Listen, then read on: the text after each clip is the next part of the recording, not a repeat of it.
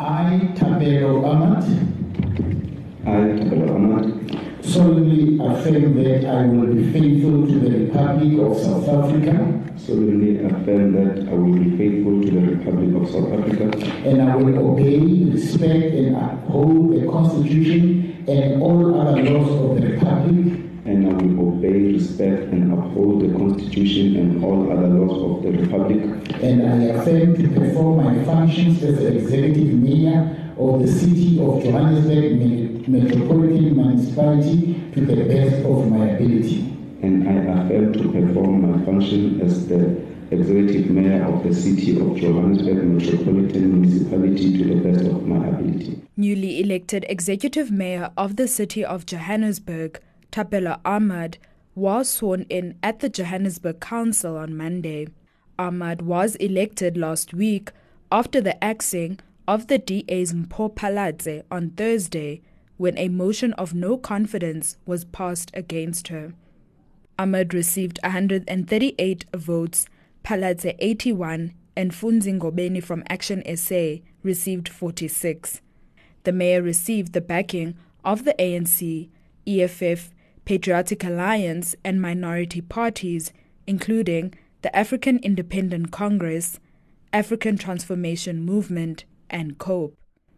Addressing the council on Monday, Amad set out what he hoped his administration would achieve.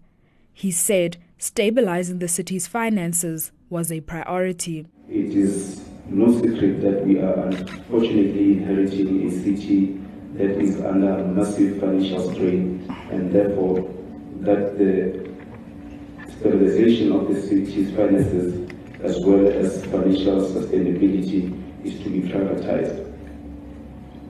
In this regard, we will place a great emphasis on the proper functioning of our financial systems to ensure that the city collects all its all that is due to it and meets all its obligations we will embark on a revenue drive across all our regions and also develop strategies to, uh, to assist our entities that are distressed and burdened by a huge overdraft facility.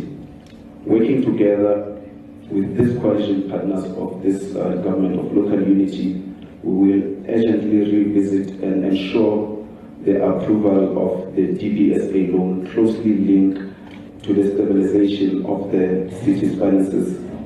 It's the improvement of our credit rating, which is critical for investor confidence.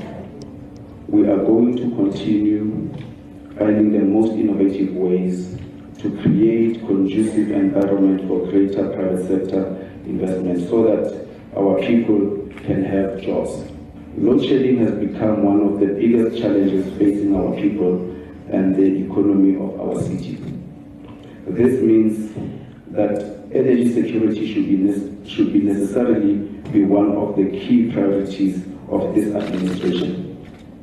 We are going to fully implement the energy mix strategy which was developed and adopted by the government of local unity under the leadership of our late executive mayor, Councillor Paul This means that we will look beyond Eskom in order to guarantee energy security for our people and business. We will be seized with efforts to find electricity from other sources, including renewables. Accelerated service delivery will define this administration. We are going to fix aging infrastructure, especially our roads, which are fast becoming dangerous due to potholes. We will fix the storm water drainage system which leads to flooding.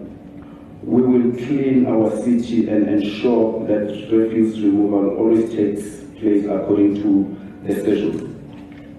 We will find innovative ways to, to conserve water and recommit ourselves to, to regular maintenance of pipe and other infrastructure critical to water security. Amad is expected to announce the mayoral committee. For Times Live podcasts, I'm Demi Buzo.